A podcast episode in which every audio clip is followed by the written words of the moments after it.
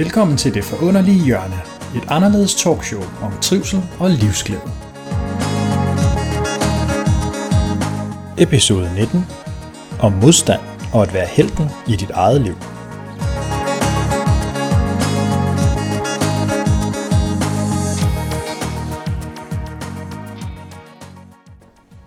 Mette Klargaard, jo siddet derude på landet, Ja. hvor der er øh, rapsmarker og, Og der, solskin. og solskin er og høns i haven. Ja. Ja, du er nede i mit kursuscenter lige nu, Mhm.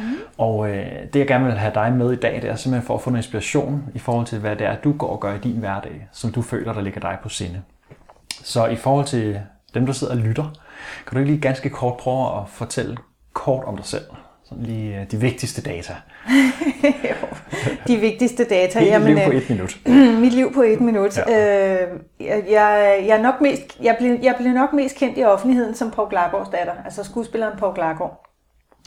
Øh, men øh, indtil han, han valgte at tage sit eget liv i 2011, øh, og, øh, og jeg ligesom blev kendt på det, fordi han gav mig skylden, øh, der havde jeg levet et forholdsvis anonymt liv, hvor jeg egentlig havde gjort øh, meget ud af at prøve at ikke være Paul Glargaards datter. Og det kan vi så vende tilbage til. Men, øh, men det var ret vigtigt for mig at prøve bare at være med det. Øhm, og øh, jeg, øh, jeg er episodisk. Og det betyder rent fagligt, så skifter jeg fag cirka mellem 7 og 10 år. Hver 7. og 10. år, så skifter jeg fag. Og lige i øjeblikket, der er jeg midt i et skift. Øh, jeg har været psykoterapeut og parterapeut i øh, 10 år. Og jeg prøver at holde op. det er svært, fordi det er meget vanedannende og dejligt at hjælpe mennesker på den måde. Men øh, jeg kunne godt tænke mig at koncentrere mig mere om, øh, om bøgerne og formidling på en anden måde. Altså foredrag og kurser, workshops og, og selvfølgelig mine bøger igen. Øh, jeg vil gerne skrive flere bøger. Så, øh, og øh, jeg er 49, født i 66 i Aalborg, så jeg nordjyde. Det er meget vigtigt. Jeg er også fra Aalborg. ja. Og øh, øh, jeg har været gift, men øh, er skilt og har ingen børn. Bor i Hellerup og øh, elsker det. Jeg kommer ikke fra Hellerup, og jeg hører ikke til i Hellerup. Men øh, jeg synes bare, det er så dejligt med alle de gamle villager og smuk natur og fem minutters vandet. Det, øh, det passer utrolig godt til mit temperament. Og så er det sådan lige lidt uden for København og alligevel ikke.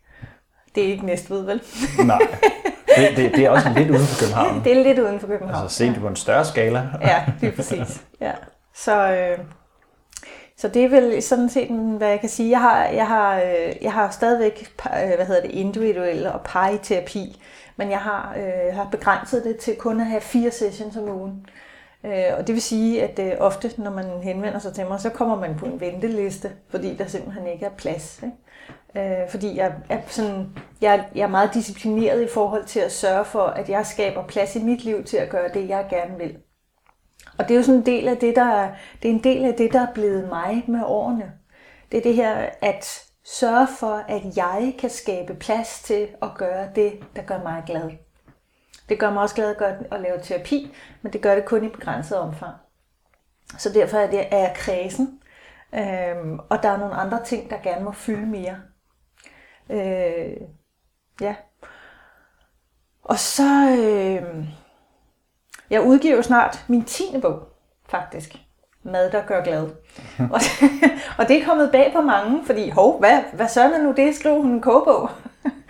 og øh, ja, altså jeg er slet ikke, jeg er slet ikke klog nok på mad til at, at skrive en kogebog selv. Men jeg ved noget om den forandring, jeg selv har gået igennem.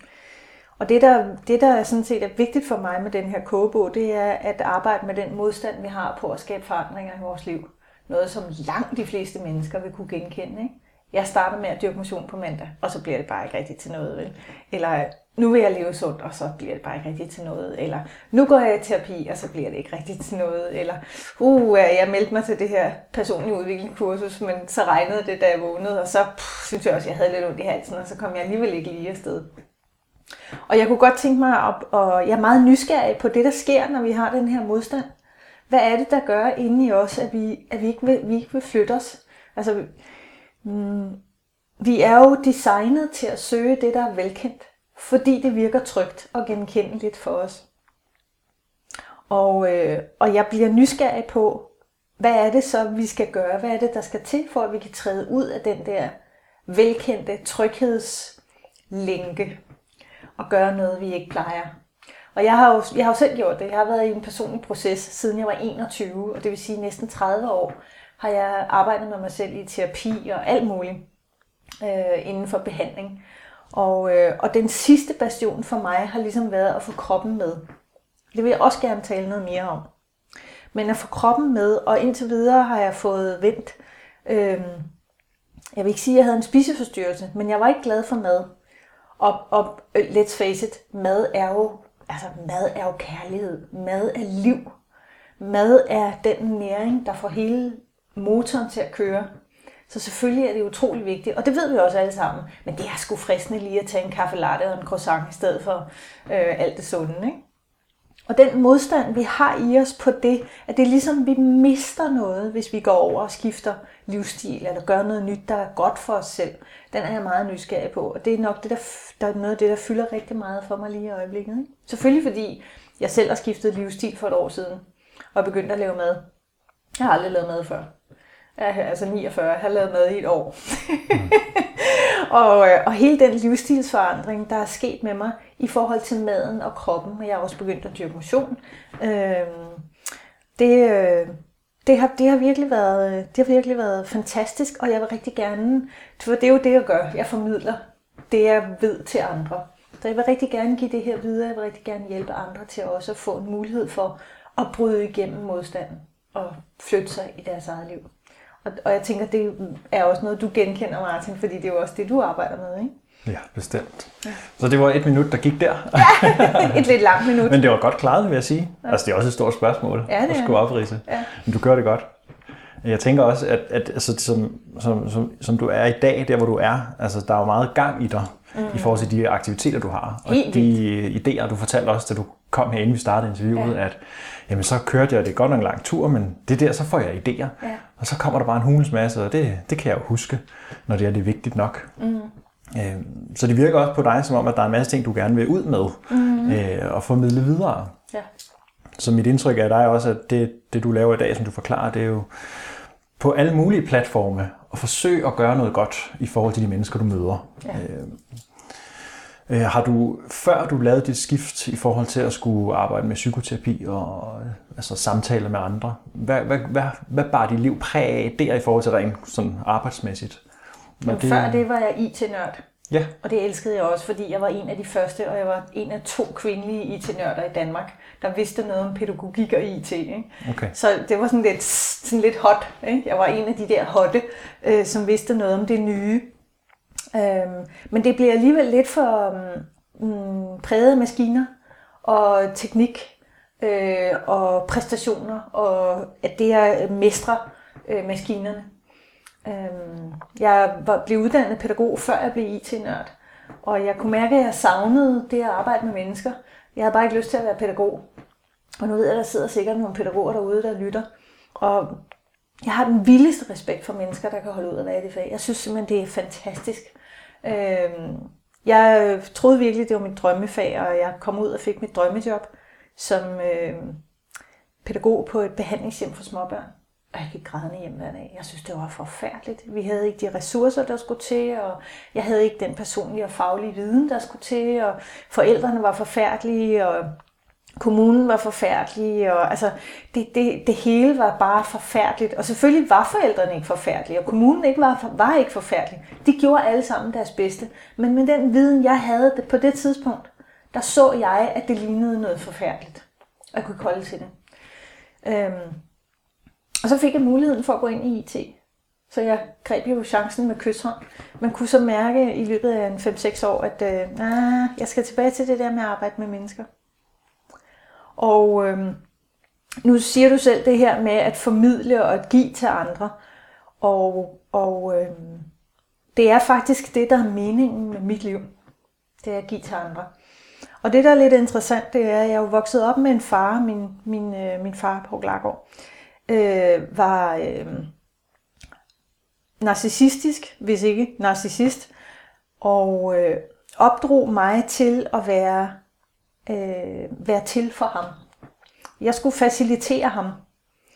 Øh, følelsesmæssigt og, og praktisk og øh, kontaktmæssigt var jeg ligesom den, der skulle sørge for, at han havde det godt i verden, når jeg var sammen med ham. Og, øh, og det er et voldsomt å at vokse op med som en lille pige. Det er en meget svær rolle at få, fordi der er jo ikke plads til en selv. Man bliver selv fuldstændig usynlig. Men faktisk er det noget af det, der har, har gjort mig så utrolig god til at formidle det, jeg så har lært til andre. Det er jo netop, at jeg er blevet opdraget til at være utrolig ops på, hvordan folk omkring mig har det, og hvad de har brug for, hvordan jeg skal formidle det, jeg ved, sådan så de forstår det og, og kan bruge det i deres eget liv.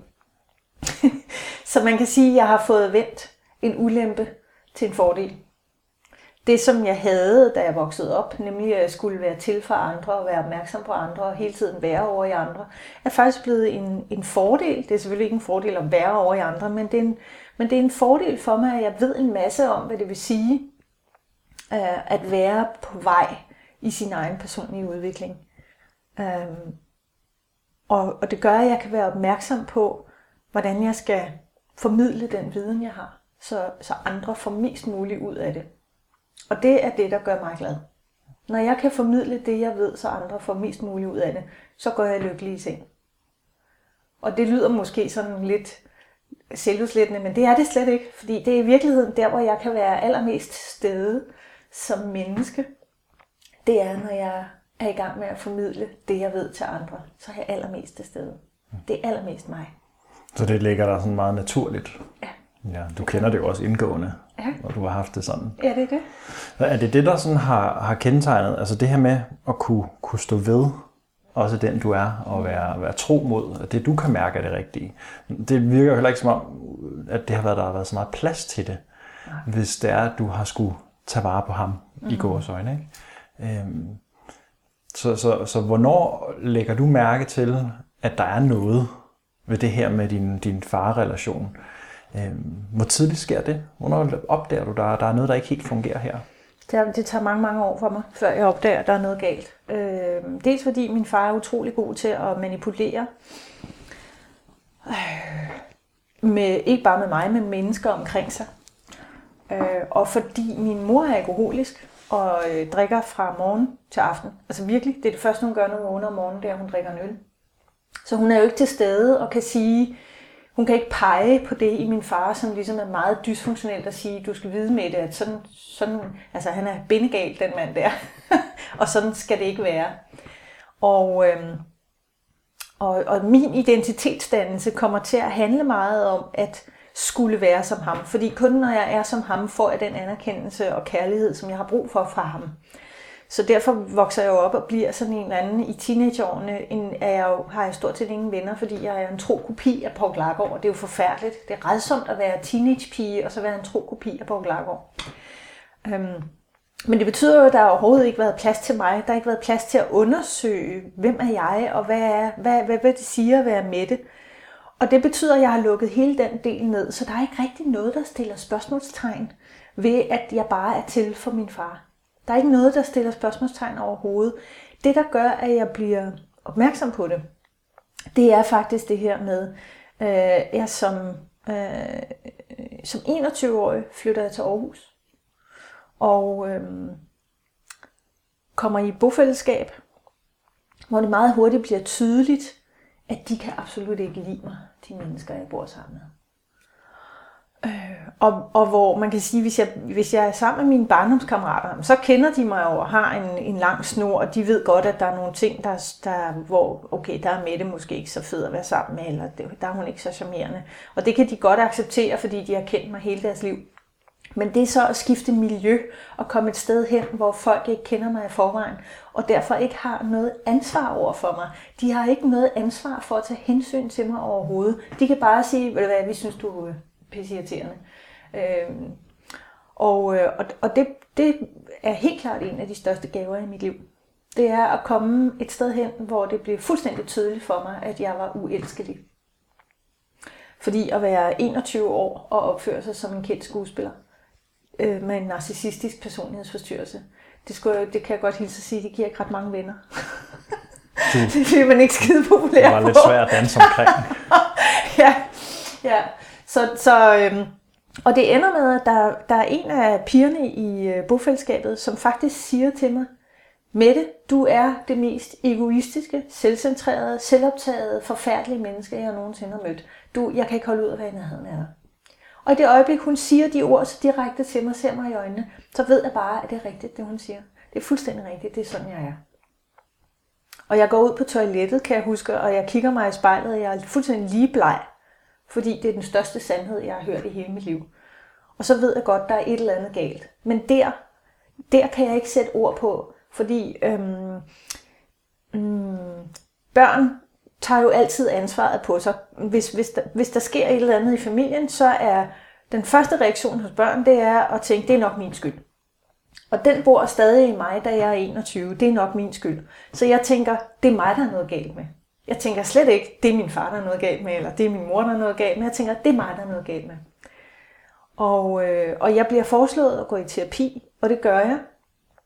Og det første lange stykke tid handler faktisk om, at jeg forsøger at overbevise psykologen om, at det, det er mig, der er noget galt med.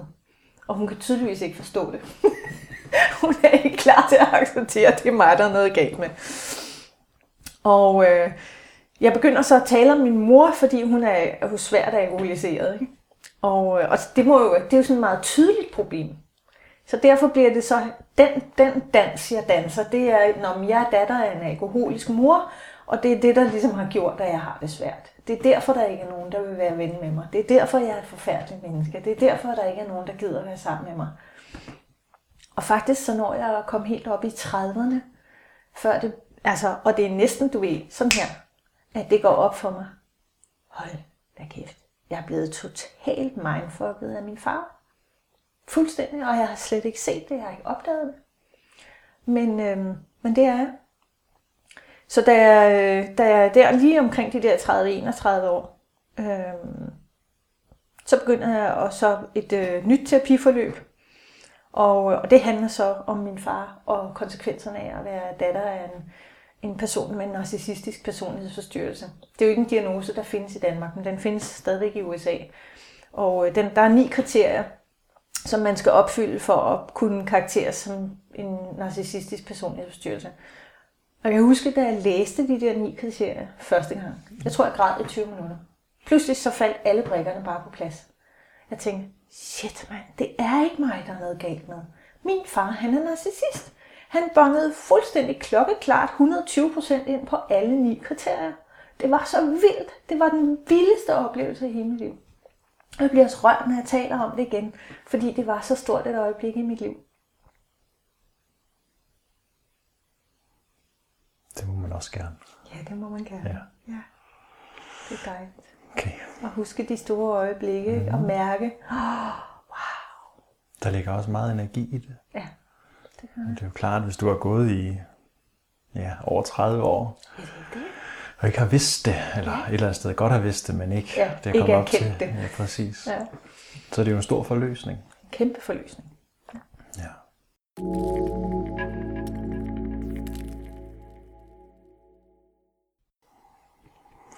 Hvad gør man så?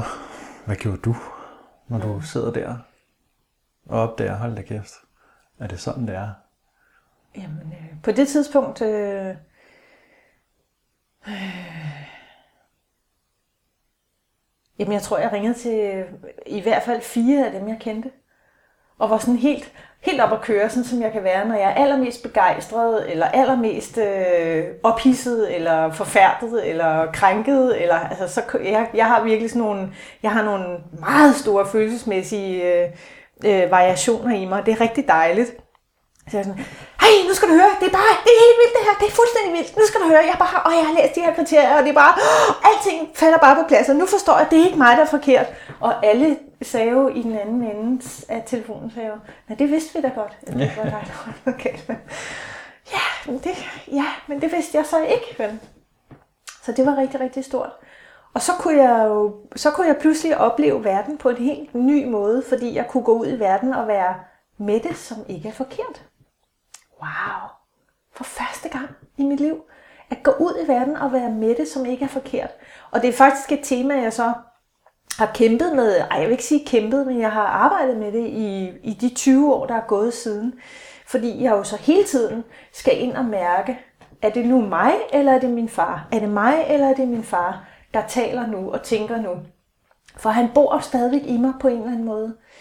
Øhm, og det er en løbende proces at slippe ham. Jeg synes, jeg er kommet virkelig langt, og jeg synes, jeg er kommet ud på den anden side. Jeg synes ikke, jeg har ham siddende på mine skuldre mere. Øhm, men jeg kan mærke, at, øh, at indimellem så dukker der lige sådan en lille ting op, sådan en lille dup. Sådan for eksempel, øh, i går var der i forbindelse med udgivelsen af den her kogebog, så var der en, øh, en øh, dygtig pressefyr, som sagde til mig, du skal ringe til, øh, du skal ringe til Godmorgen Danmark og sige til dem, at du har den her fantastiske historie om den her kogebog. På Glagårds datter udgiver en kogebog. Det er da helt fantastisk.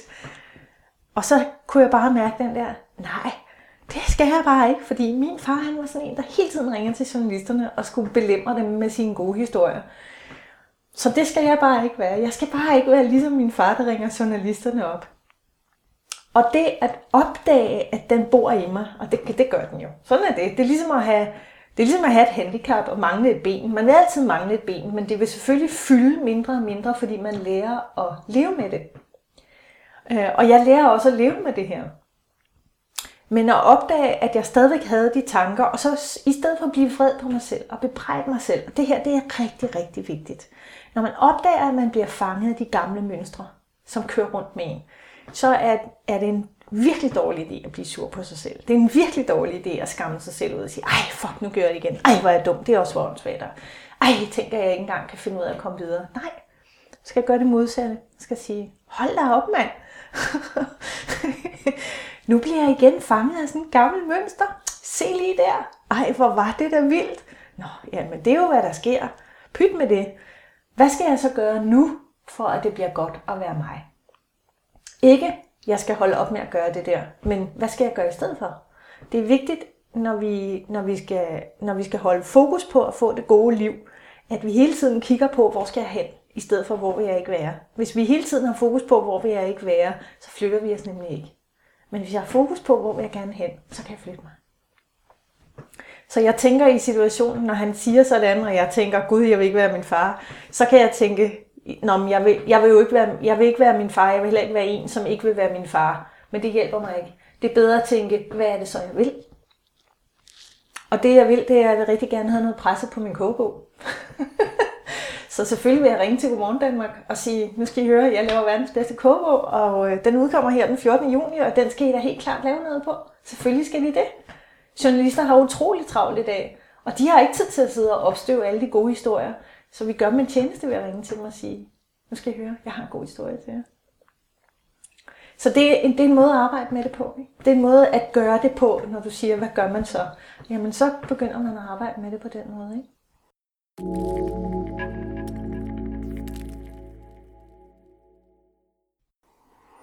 Men kan jeg da til at ske et eller andet med stolen. Jeg ved Ja. ikke lige, hvad det er. Øhm, Jeg ved ikke, om man kan høre det. Den sidder og knirker. Ja. Jeg ved ikke, om det måske er det pude her. Jeg kan lige prøve. Nå. Jeg håber ikke, at det går for meget igennem. Nej. Men sådan er det, når man bliver begejstret. Ja. Ikke? Så bevæger man sig. Ja. Jeg skal have mig nogle nye stole, det er derfor. Ja, okay. Ja. Ja. Så i stedet for at tænke, åh oh, nej, nu er det mig, der er noget galt, men jeg har købt de forkerte stole. Så vender jeg rundt og siger, ej nej, det var da interessant. Hmm, der sker noget. jeg kan vide, hvad andre folk tænker. Så tænker jeg, "Nå, hvad vil jeg gerne i stedet for? Ja, Nå, men jeg vil gerne lige Ja. se, om ikke vi kan kigge på det. yes. Så tænker jeg, "Jamen, ja, jeg må købe nogle nye stole. Ja. Jeg tror, Ellers, måske, kan jeg, det er ellers det kan jeg sætte mig ned på tæppet, hvis det er. Ja, ellers bare prøve at dreje dig lidt rundt. Jeg tror måske, det er den der pude, du har bag dig, der laver lidt ballade. Nå ja, det kan være. Det Men øh, hvordan er det så med... Er det stadig okay? i Det forhold synes til- jeg. Ja, Ja, nej, den, den, den, den har, det er en den knirkestol. har altså en knirker der. Ja, Ja. det har den. Det har den. Ja, Ja. det vil Det var bedre. Ja. Godt, så lad os prøve det. Ingen knirken. Nej, Nej. okay. Men sådan er det jo med livet. Altså, det knirker jo. Ja, det Vi kan ikke det. undgå det. Nej. Og det er jo igen, altså, når du for eksempel også møder øh, et menneske, en journalist, som spørger dig om det, ja. med den her, at du skal ringe til journalisten, så sker der et eller andet i dig, og du kan ikke undgå, at der kommer noget, der kan trigge det, du har med i din bagage. Ja. Så det giver meget god mening, når du forklarer det, at det vigtigste, vi kan gøre, det er jo, hvordan vi vælger at tilgå det. Mm.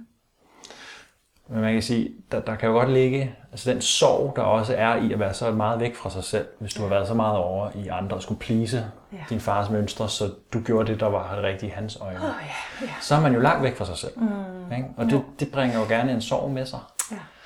som kan ligge meget dybt, men også sådan et, et å, sådan en dyne, ja. der ligger over en. Ja.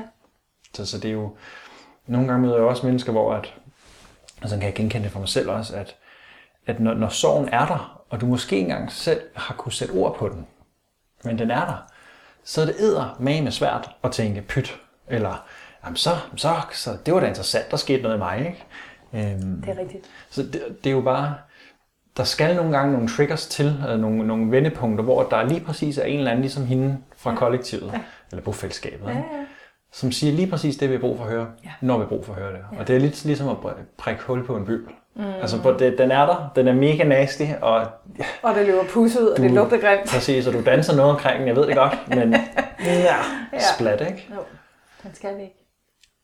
Og igen, så er det jo... Nogen kan jo godt respondere på sådan noget med, at det går helt galt. Mm. Altså, du er måske så bare heldig. Øh, jeg ved ikke, hvad det er der i dig, der har gjort, at du kunne lykkes med at tage den til dig.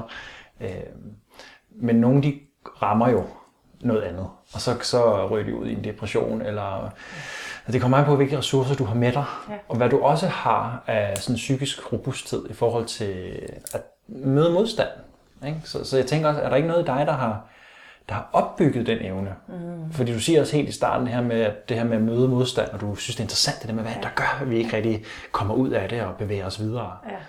Kan, kan du genkende det fra, fra din opvækst? Men, men hvad er det, der gør, at vi bliver de mennesker, vi bliver? Det, det, det, jeg, jeg har ikke noget svar på det.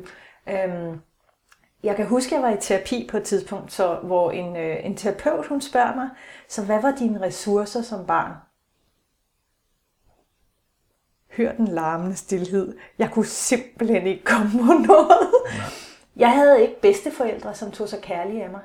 Jeg voksede op i, i et øh, kvarter, hvor der var fyldt med dysfunktionelle familier. Familier, hvor børnene blev sexmisbrugt, og forældrene var på piller og tævede hinanden, og der var råb og skrig og skål, skrål og druk stort set døgnet rundt der, hvor jeg voksede op. Ikke? Så, så der var heller ikke rigtig nogen ressourcer at trække på.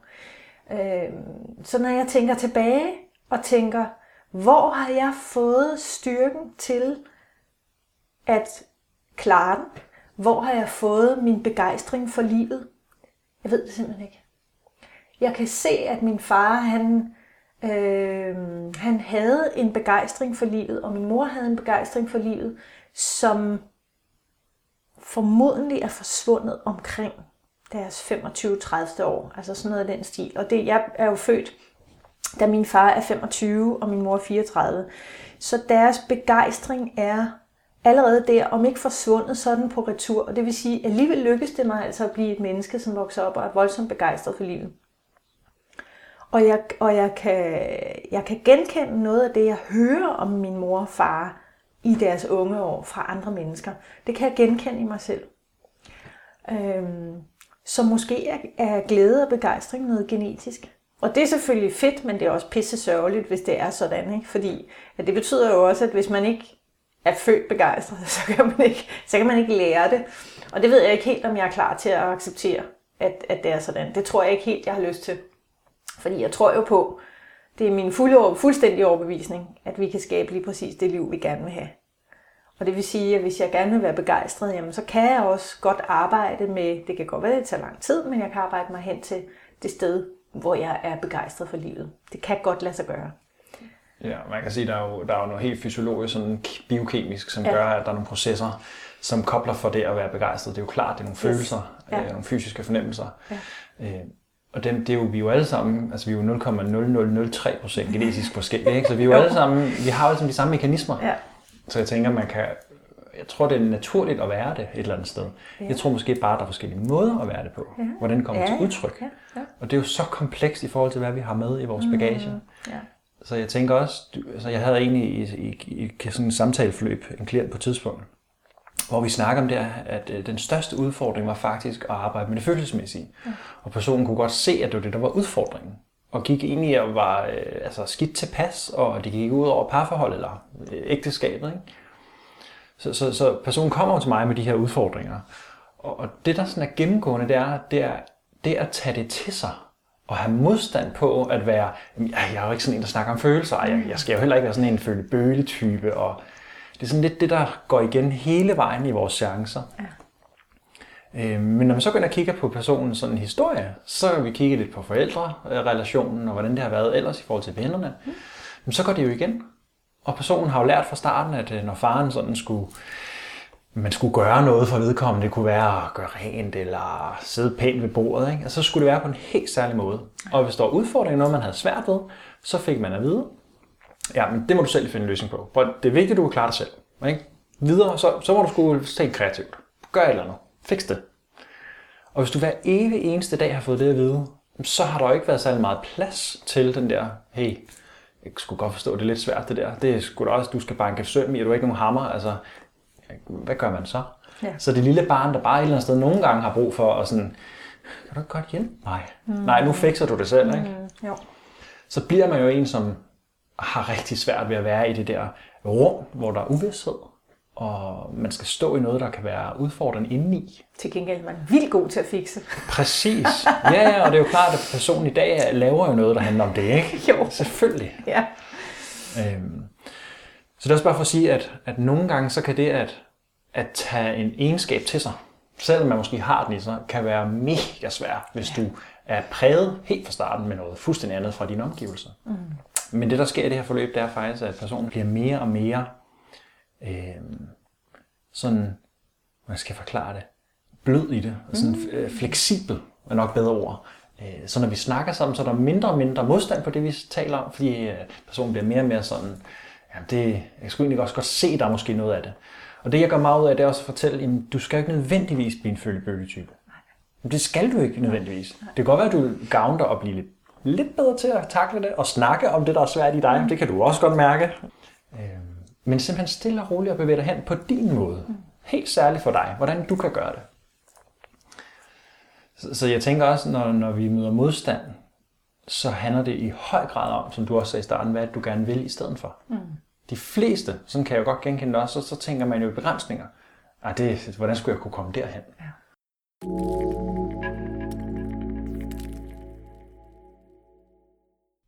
Så, så, så når du så står der, øh, bliver mødt med det fra din bofællesskab, veninde, som siger, at du er det mest forfærdelige menneske, hun har mødt, ikke egoistisk. og du finder ud af, at din far han er narcissist mm. og har alle de ni symptomer. Mm. Øh, hvornår og hvordan får du så fundet frem til, jamen, hvad er det så, der skal til for mig i stedet for? Er det den her eufori over at mærke den her spontane glæde over at kunne gøre dig lidt fri af din egen skam og skyld på, at det er dig, der er noget galt med? Er det det, der gør, at du tænker, her der er en åbning for mig? Mm, Hvornår tror, begynder du at forme jeg, det? Jamen, jeg tror, det er et ongoing arbejde, øh, som har kørt i, i rigtig mange år. Øh, hvor jeg hele tiden er inde og mærke, er det her den rigtige vej for vej? Er det den her vej, jeg vil? Eller er det den anden vej, jeg vil? Og, øh, og nogle gange har det været en, en meget øh, voldsom kamp for mig at, at finde ud af, hvad vej jeg skulle, og hvordan jeg kunne blive mere mig, og, og være det menneske, jeg gerne vil være, have det liv, jeg gerne vil have. Øhm, og øh, faktisk så ligger den næste store indsigt, den ligger øh, efter at min far øh, har begået selvmord. Den får jeg i 2012, fordi pludselig så går det op for mig, at det der med at kæmpe, at livet skal være en kamp, det er helt galt. At for mig er det sådan, at hvis mit liv det begynder at føles som en kamp, så er jeg simpelthen på den forkerte vej. Det er den bedste rettesnor for mig. Hvis noget gør mig frustreret, irriteret, sådan, Åh, det virker ikke, Åh, jeg med den vej, jeg kan ikke komme med den vej. Hvis jeg får det sådan, så ved jeg, så er jeg på, så er jeg, så er jeg på gal vej. Så skal jeg skifte spor. Og, øhm, og så var det jo fristende i starten at sige, jamen, hvad skal jeg så? Og det er jo så, øh, det, det, er meget, øh, det er meget spirituelt, det svar, jeg fandt frem til. Fordi det, der virker allerbedst for mig, det er at læne mig tilbage og lade universet give mig det, jeg har brug for. Jeg får altid det, jeg skal bruge. Det kan godt være, at jeg ikke får det, jeg vil have, men jeg får altid det, jeg skal bruge. og det gør jeg, når jeg læner mig tilbage og stoler på, at jeg får det, jeg skal bruge. Det betyder ikke, at jeg ikke skal gøre noget. Jeg skal blive ved med at gøre mit bedste. Det gør jeg altid. Jeg skal altid gøre mit bedste. Jeg skal være opmærksom på at gøre mit bedste. Jeg skal være opmærksom på at gøre det godt at være mig. Og når jeg gør det i verden, så får jeg også det, jeg har brug for. Så kommer det til mig, det jeg skal, den vej jeg skal. Den viser sig for mig. Altså det, jeg kan ikke sige det mere tydeligt, fordi det er jo, det er jo netop fordi, det er noget, noget, jeg ved ikke om det er spirituelt eller semispirituelt, det er egentlig også ligegyldigt. Øhm, men, men, men, øh, men det er svært at sætte ord på noget, som er ikke øh, verbalt, ikke fysisk, ikke manifesteret. Ikke? Når jeg siger til dig, at du skal bare øh, slappe af og læne dig tilbage, og så gør dit bedste, så kommer det, så vil de fleste mennesker jo sige, ej, det er, ikke, det er jeg ikke klar til at acceptere. Jeg, jeg er nødt til at gøre noget, jeg er nødt til at, at handle, jeg er nødt til at vælge, jeg er nødt til at få ting til at ske. Nej, det er ikke rigtigt. Du er ikke nødt til at få ting til at ske. Hvis du gør dit bedste, og hele tiden følger dit hjerte, og sørger for, at det er godt at være dig, så kommer det også, det, det, det, det der er rigtigt for dig, og det der skal ske. Det er virkelig sådan. Øhm, det er lidt ala The Secret, den der film, der handler om, at man skal sende det ud i verden, som man gerne vil have igen. Ikke? Øhm, det, er, det er at opføre sig som en, der har succes. Den er så selvfølgelig lidt amerikansk poppet, men, men nogle af pointerne er meget valide, blandt andet det her med, at hvis du opfører dig øh, så godt du kan over for dig selv, og så godt du kan i verden, så kommer det, du skal bruge, og så får du det, du skal have. Så får du lige præcis det liv, du gerne vil have. Øh, og, og, øh, og, og siden det skete for mig, og jeg oplevede det, og jeg begyndte at gå rundt og sige det til andre, så har jeg mødt rigtig mange, som siger, Gud, jamen sådan er det også for mig. Eller, nå, jamen, det ved jeg godt, fordi sådan har det været for mig altid. Og jeg synes, øh, jeg synes faktisk, det er en rigtig vigtig pointe, øhm, ikke bare for de mennesker, som gerne vil flytte sig og gerne vil arbejde med sig selv, men også for os, der arbejder med dem, der arbejder med sig selv, øh, coaches og terapeuter osv., at det er rigtig vigtigt at huske, når det føles som en kamp, så er det forkert. Når det føles, når det gør ondt, så er det ikke rigtigt. Det kan godt være smerten, at det, der får os til at skifte spor, men det er ikke smerten, vi skal følge. Vi skal følge noget andet. Ikke? Vi, skal, vi, skal, vi skal sørge for at fjerne os fra smerten, og så kommer målet. Giver det mening, det jeg siger, eller lyder det fuldstændig...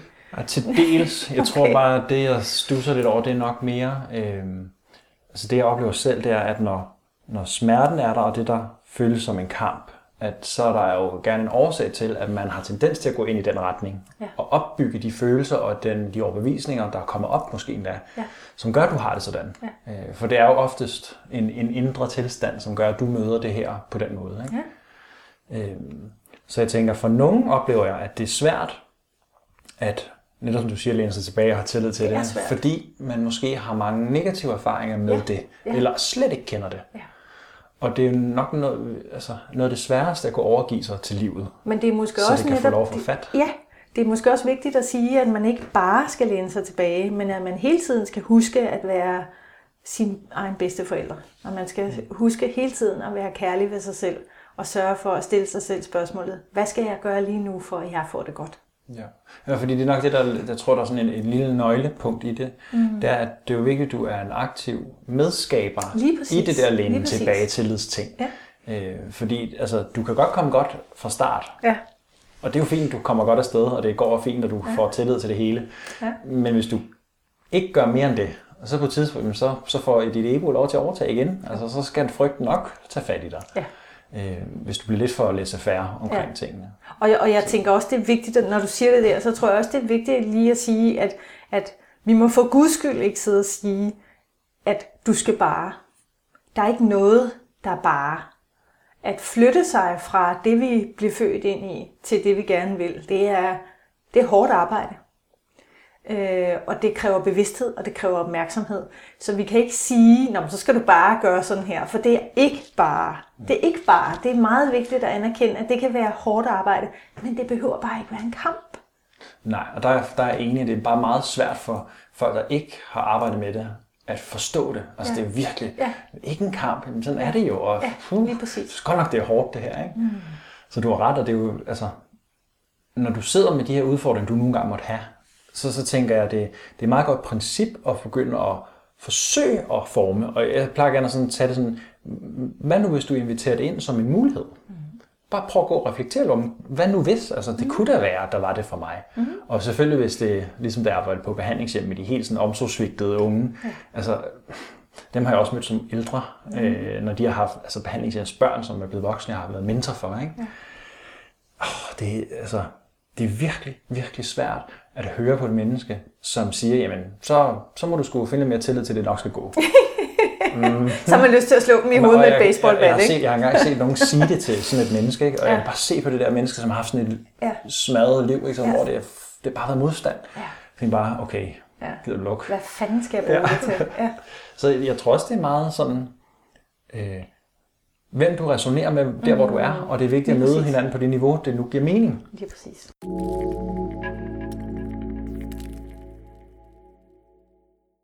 Så jeg tænker også, er det ikke også for dig, når du laver det, du gør nu her, øh, arbejder med mennesker, øh, hvem har, er der nogen, der har mødt dig, hvor du bare kunne mærke, at det her det var lige præcis det, jeg havde brug for at høre, og det var det rigtige måde at sige det på, til mig, så jeg forstod det, hvor du selv har følt, at du har skulle kæmpe for at få integreret det, og jeg kan ikke få det til at virke. Så det synes jeg ofte er med. Folk, der er sådan, oh, jeg synes, så glemmer jeg det, eller bryd en vane, ja ja. Altså, det sker jo ikke over tid, så ryger jeg tilbage i mit gamle. Ja men jeg tror også, vi skal være klar til at høre det. Øhm, og det handler ikke om trin eller udvikling eller spirituel alder eller sådan et eller andet. Det, det handler om, hvor vi er i vores liv. Er jeg åben for at flytte mig? Er jeg åben for at høre noget nyt? Er jeg åben for den måde, tingene bliver sagt på, eller ikke? Og hvis jeg ikke er det, så er det også okay. Det er helt okay. Hvis jeg siger det her, og der sidder nogen derude og lytter til det, og tænker, nej, sådan har jeg det ikke. Mit liv, det er fandme en kamp. Det skal du ikke komme og fortælle mig, at det ikke er. Så er det okay. Det er okay, at, at du har det sådan, og det er okay, at du oplever dit liv sådan. Øhm, og jeg føler med dig. Altså virkelig, jeg føler med dig. Og der er ikke noget forkert i den måde, du ser dit liv på. Det er rigtig vigtigt, at det er, altså det er jo, Søren Kierkegaard sagde det, og det er alfa og omega altid, det er mød mennesker der, hvor de er. Han sagde, det er øh, det, hjælpekunst går ud på mm. at møde mennesket, hvor det er. Hvis ikke vi gør det, så hjælper vores mere forstående ikke en pind. For så bliver vi bare sådan nogle kloge over. Jeg tror ikke, han brugte det ord, men det var noget af stil. Så bliver vi bare sådan nogle kloge over, der prøver at trække vores sandhed ned over hovedet på folk. Og så hjælper vi dem ikke. Nej, det er også det, han siger også, at du skal skifte fra at være interessant til at være interesseret. Ja. Og det der med hvor faktisk at lytte og egentlig have en interesse i, hvad de andre, hvad det er, der sker i dem, ja. og hvad det er, de kommer fra. Ja. Prøv at forstå det, frem for at lægge din egen ja, identitet ned over dem.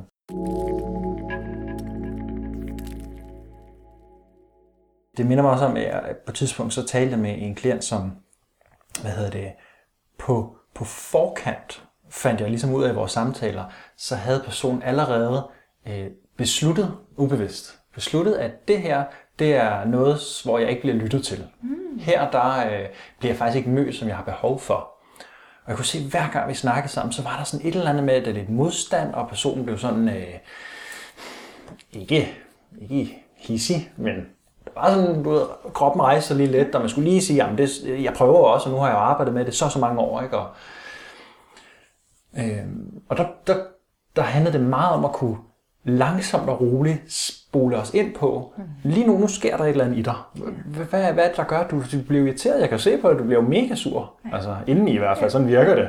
Nå, jamen det er også bare... Ja, okay, men hvad tror du, det handler om? Altså, fordi for jeg har et indtryk af, at det er det her. Mm. Kan, kan du genkende det? Og de første par gange, vi havde de der snakke, der, der var jo ikke nogen genkendelse.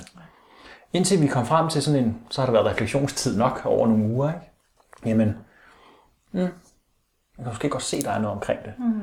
Øh, og mit indtryk var helt klart, at det handlede om det her med, at jamen, du har jo lært, at ikke at blive mødt. Det er du vant til hele livet. Lige præcis. Ja. Så, så du har allerede, det skulle bare være opmærksom på, inden du allerede hører det, jeg siger, ja. eller en anden, så har du besluttet for, at det her, det, det er ikke, jeg bliver ikke mødt. Nej, lige præcis. Mm, prøv at du, jeg, jeg lytter til dig, jeg anerkender det, du siger, øh, jeg øh, møder dig, når du har det svært, ja. Øh, du får plads til det, ja. du, der er jo tillidsfuldt rum. Ja. Der er ikke noget, der ikke viser, at du bliver mødt her. Nej.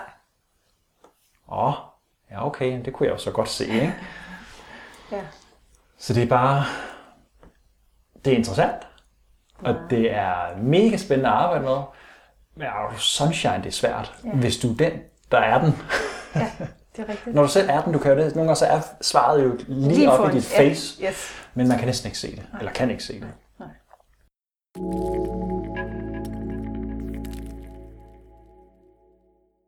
Jeg havde, jeg havde et par på et tidspunkt, da jeg var oppe i Nordjylland, hvor øh, hun, kommer, hun kommer ind og sætter sig, og det er tydeligt, hun er vred, men hun er, hun er imødekommende over for mig hvor han er sådan lidt opgivende i sin kropsholdning, lidt ludende, og sådan lidt, han ser lidt træt ud, og samtidig sådan lidt fjendtlig, han vil ikke rigtig se mig i øjnene. Og han sætter sig i den modsatte side af sofaen i forhold til hende, og så lægger han armene over kors, og benene over kors, og så kigger han sådan op i loftet.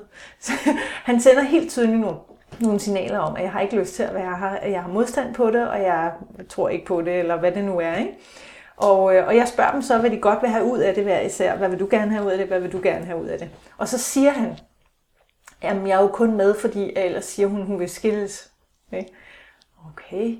Ja, jeg har jo egentlig ikke lyst til at være her, og jeg tror ikke på det. Okay, du tror ikke på det, du har ikke lyst til at være her. Ved du hvad, så synes jeg faktisk, at du er et af de modigste mennesker, jeg har kendt længe. At du tager med alligevel. At du overhovedet gør dig den ulejlighed, fordi du elsker hende så højt at du går med i parterapi, selvom du ikke har lyst. Det synes jeg er fantastisk. Det vil jeg gerne sige tak for. Han løsnede op lige med det samme. Og hun var jo bare helt, wow, hvad sker der lige med min mand? Og det er jo lige præcis det der med at møde ham i den modstand, han har. Han må gerne have den modstand. Og anerkende, at han er der, hvor han har brug for den modstand. Og det er okay. At når vi gør det, så, så er det meget nemmere for mennesker at løsne op. Ikke? Og så skal det selvfølgelig også tilføjes, at nogle gange, så hvis vi forsøger at møde mennesker i en modstand, så er der bare modstand. Punktum. Og ikke noget andet. Og så skal vi selvfølgelig ikke blive ved. Så skal vi bare slippe det og sige, okay, fint nok. Det er ikke mig, der skal hjælpe med at opløse den modstand. Det er en anden. Og det er også okay. Ikke? Har det været sådan i forhold til din far så, at, at det med at acceptere måske, at der er noget her, som det ikke er mig, der skal fikse eller ændre på? Fordi at han er, som han er, hvor det ikke er dig, der skal opløse modstanden? Ja, altså min far han havde jo ikke som sådan modstand. Øh, han ville gerne have, at jeg var til for ham. Og, og man kan sige, det der, det der skete i min udvikling, det var jo, at jeg begyndte at stille spørgsmålstegn ved det. Jamen skal jeg det? Er jeg virkelig sat i verden for at være til for ham? Og det der skete, når jeg så gik med den øh, oplevelse af, at måske skal jeg ikke det, så blev han jo rasende. Så man kan sige, at han havde modstand på, at jeg holdt op med at være den, han ligesom havde opdraget mig til at være. Så bliver han rasende, han bliver virkelig vred. Øh, og kaldte mig inkompetent og ukærlig og umenneskelig og uelskelig, og jeg fik simpelthen det glæde Det er også for dårligt med det. Jamen, det er for dårligt. Altså, det var ikke være kendt som andre der. det er præcis. ja.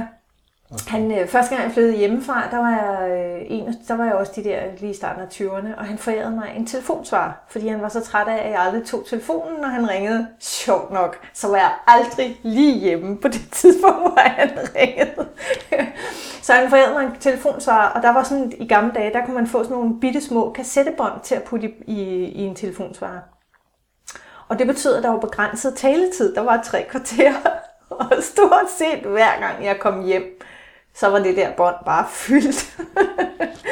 og så kunne jeg regne med, at min far han ville ringe meget kort tid efter, og så ville han afhøre mig. Altså han ville nærmest tage mig til eksamen i, om jeg havde hørt de der tre kvarter, som han så havde indtalt på min telefonsvarer. Og det kunne handle om en eller anden historie i Ekstrabladet, som han var blevet vred over, øh, og, og som jeg skulle give ham ret i.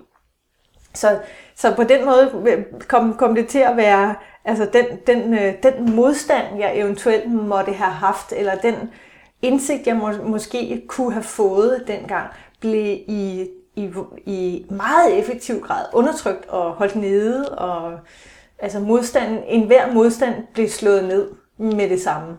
Ikke? Og da jeg så blev gammel nok til ligesom at have den modstand og stå ved den og sige, at det her det vil jeg ikke finde mig i, det er ikke mit ansvar at sørge for, at du er glad. Øhm, den modstand, jeg så mødte der, den var, den var, det var noget af en, øh, en, en takling, jeg skulle, jeg skulle klare der. Ikke? Fordi det var jo alt. Han havde jo, altså, min far var den klogeste i verden. Og han vidste Nej, det jo. det er min far. Han vidste jo, for han var den klogeste i verden. Ja, det, det sagde han.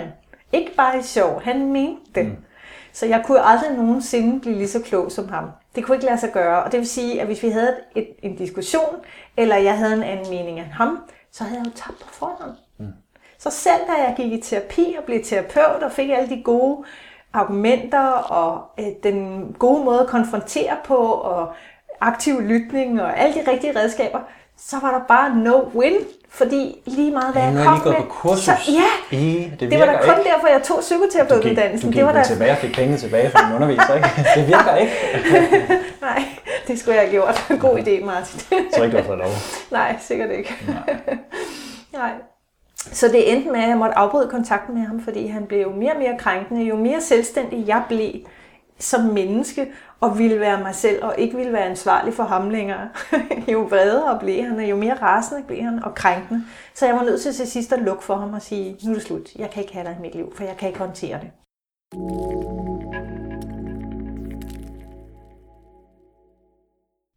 Det er også det, jeg tænkte, da jeg sagde det med modstand, at der kommer gerne et tidspunkt. Mm-hmm. Det er jo ikke altid, men det er meget kendetegnende for den her type relation, at så kommer der et tidspunkt, hvor man kan se, at jeg kan ikke længere jagte Nej. en anerkendelse fra ham eller hende. Mm-hmm. Eller det her med at se, er jeg nu god nok? Hvad det nu måtte være. Ikke? Jeg kan længes efter den, men jeg kan ikke håbe på den. Det er jo det. Ja. Så man kan sige, der på et tidspunkt må der netop også være noget i dig, der har skiftet, hvor du har indset, ja, det er faktisk, jeg, jeg prøver faktisk stadig at, at behage ham. Ja. Der er stadig noget i mig, der et eller andet sted, naturligt nok, ja. Gerne vil have hans kærlighed. Jeg vil bare gerne have, at han ser mig så dem, jeg er. Ja. Og du tager ved psykoterapeuten og Ja. alle mulige ting, du gør, Ja, muligt. som selvom du tænker, men det er jo for, at jeg kan arbejde i forhold til ham og lære at håndtere det. Mm. Men et eller andet sted, det er jo også ubevidst øh, en måde at se, gør, er det her nu godt nok? Mm. Stadig at behage ham. Mm. Kan, kan du genkende, om det, der har været et skift på et tidspunkt i forhold til det at indse, men hold kæft, vil jeg faktisk gerne have det? Altså, mm, for så må det jo være svært at sige, nu gider jeg ikke snakke med dig mere. Det kan ikke gå længere. Jeg tror faktisk, at lige når du siger det, det er et meget godt øh, spørgsmål, fordi lige når du siger det, så tænker jeg, øh, det at få hans anerkendelse, har jeg nok i virkeligheden vidst, helt fra jeg var teenager, at det kunne ikke lade sig gøre. Jeg vidste, at den kamp, den kunne jeg aldrig vinde, eller den sag, den kunne jeg aldrig vinde. Jeg kunne aldrig få hans anerkendelse som værende god nok. Han sagde altid, når jeg bevægede mig ind i noget, ej, jeg er så stolt af dig, hvor er det godt, du gør det, jeg synes, det er det helt rigtige for dig. Når jeg så holdt op med det, eller det ikke gik så godt, eller jeg trådte ud af det, eller jeg ikke fejlede, så var han meget hurtig til at sige, at jeg har også altid tænkt, at det var slet ikke dig. Det var overhovedet ikke dig. Det var helt forkert. Og jeg tror, at hans historie til sig selv har været, at jeg støtter hende lige meget hvad. Så når hun er på vej ind i noget, så vil jeg støtte hende i det, og hun er på vej ud af det, så vil jeg også støtte hende i det. Problemet var bare, at det efterlod mig med følelsen af, at jeg kan ikke stole på, når han støtter mig, når jeg er på vej ind i noget. Fordi når jeg er på vej ud af det, så får jeg at vide, at det er forkert. Så han har jo allerede taget stilling, når jeg er på vej ind i det, om at det er forkert. Og det var lige sådan med mine parforhold i øvrigt. Ikke? Så det er noget misforstået faktisk, den måde, han har gjort det på. Ja. Ja. Så den anerkendelse har jeg nok altid vidst, at jeg ikke kunne få. Øhm, og øhm, altså nu får jeg den jo ikke, fordi han er død. Så øh, jeg kan, jeg kan, jeg kan håbe på og ønske mig at arbejde på at få min egen anerkendelse. Og, øh, og det er selvfølgelig også meget sjovere, fordi når jeg går i seng og kan mærke, at jeg har det godt med mig selv, så, er, så har det været en god dag.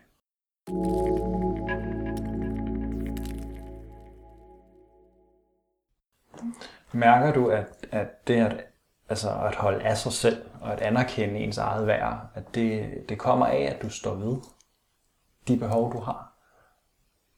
Kommer det andre steder fra det, eller hvordan tænker du, du kan mærke det? Fordi der er mange møder, som oplever netop, at jamen, jeg ved jo godt, det, det skal jo være indefra ud. Ja. Det, det er mig, der skal have det sådan, jeg skal jo kunne lide mig selv for den, jeg er. Og, Ja. Og så er der mange, nogen, der siger, at jeg kan ikke lide den, jeg er, og jeg vil gerne være den, jeg er, men det kan jeg ikke. Det, uh, hvordan fanden skal jeg så finde ud af det? Så der, der kan være sådan en kæmpe stor kompleks inde i en selv omkring det at sige, hvordan fanden transformerer jeg det over og kunne sige, ja, jeg er faktisk tilfreds med de valg, jeg træffer, og jeg stoler på min egen fornemmelse af, hvad der er rigtigt for mig, og der ligger meget fordømmelse for omgivelserne. Jeg plejer at lege en lille leg med mine klienter, der hedder Fake it till you make it. Mm-hmm. Øhm, for eksempel, øh, jeg har sådan en liste over egenskaber. Øh, er du kærlig? Er du omsorgsfuld? Er du hensynsfuld? Er du sjov? Er du din datten du den, ikke? Hvor de så skal, øh, de får listen, og så skal de krydse af, hvad de selv synes, de er. Og, øh, og bagefter så siger jeg så, og det er som regel, du ved, mest negative ting, de krydser af. Og så siger jeg, har du nogensinde været kærlig? Ja, det har jeg. Jeg har været kærlig engang. Men jeg er ikke sådan en, der er meget kærlig. Jeg er ikke et meget kærligt menneske. Okay, men bare du har været kærlig én gang, så har du egenskaben kærlig i dig. Og det vil sige, at hvis du gerne vil se dig selv som et mere kærligt menneske, så kan du begynde at gøre ting, som får dig til at se kærlig ud i dine egne øjne. Så hvad kunne du gøre i den her uge, som ville gøre, at du oplevede dig selv som et kærligt menneske? Jamen, øh, jeg kunne ringe til min farmor og høre, hvordan hun har det. Ja, det synes jeg er en god idé. Så prøv det, og så lad os snakke om det næste gang, du kommer, om, om det fik dig til at føle dig mere kærlig. Og, og hvordan det fik dig til at møde, altså om det er en, en vej frem for dig. Og det er jo en slags fake it till you make it, men det er jo, vi er jo, vi er jo et Lego-sæt, hvor vi har en masse byggeklodser, som vi kan fremelske eller nedelske. Øh, og det lyder næsten helt manipulerende, men det er, det er muligt for os at opelske egenskaber i os selv, som vi gerne vil have os selv til at være. Og så er det sådan, at når vi begynder, det er jo ligesom, øh, når vi skal ændre med stil, ikke?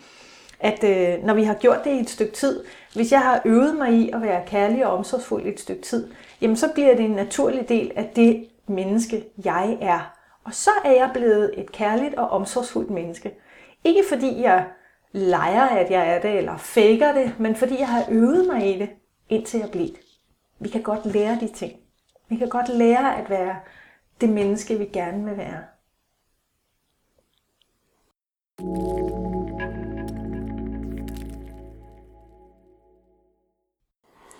Mette, hvordan øh, oplever du det er, når, når de her følelser dukker op en gang imellem omkring, øh, der har været et savn i forhold til mm. længst omkring noget for din far, mm. og der dukker nogle følelser op for din fortid omkring det at have været på en anden måde engang, og de følelser måske også har holdt dig lidt tilbage. Mm. Øh, hvad gør du for at holde dig selv sådan lidt på sporet? Øh, hvad er det, der gør, at du stadig kan holde fokus på det, der er vigtigt for dig? Og stå ved det, der, der giver mening i dit mm. liv? Jeg tror, jeg taler meget om det. Mærker det meget. Okay taler altså i forhold til andre mennesker, drøfter, deler de ting, der ja, er? Ja. ja. Både med mig selv og med andre. Jeg skriver meget, og jeg taler meget, og jeg mærker meget. Jeg bruger en del tid til, øh, lige så ekstrovert jeg er, lige så begejstret og energifyldt, og uh, jeg er lige så øh, stille og meditativ kan jeg være, og sidde i sofaen og nærmest meditativt bare mærke, hvordan, hvordan er mit liv lige nu? hvad sker der i mit liv lige nu? Er jeg der, hvor jeg skal være? Er der et menneske, jeg savner? Er der nogen, jeg skal tale med om et eller andet? Er der, er der noget, der skal, er der noget, der skal handles på, eller ses på, eller fokuseres på? Eller er det bare lige, som det skal være? Ikke? og, og tit er det jo lige, som det skal være efterhånden. Nu har jeg jo arbejdet med det her, de her temaer i 30 år, så det er oftere og oftere lige, som det skal være. Og det er jo øh, det er et perfekt sted at være, at sidde der i, i sofaen og kigge ud på den blå sommerhimmel og mærke, at det her er lige som det skal være.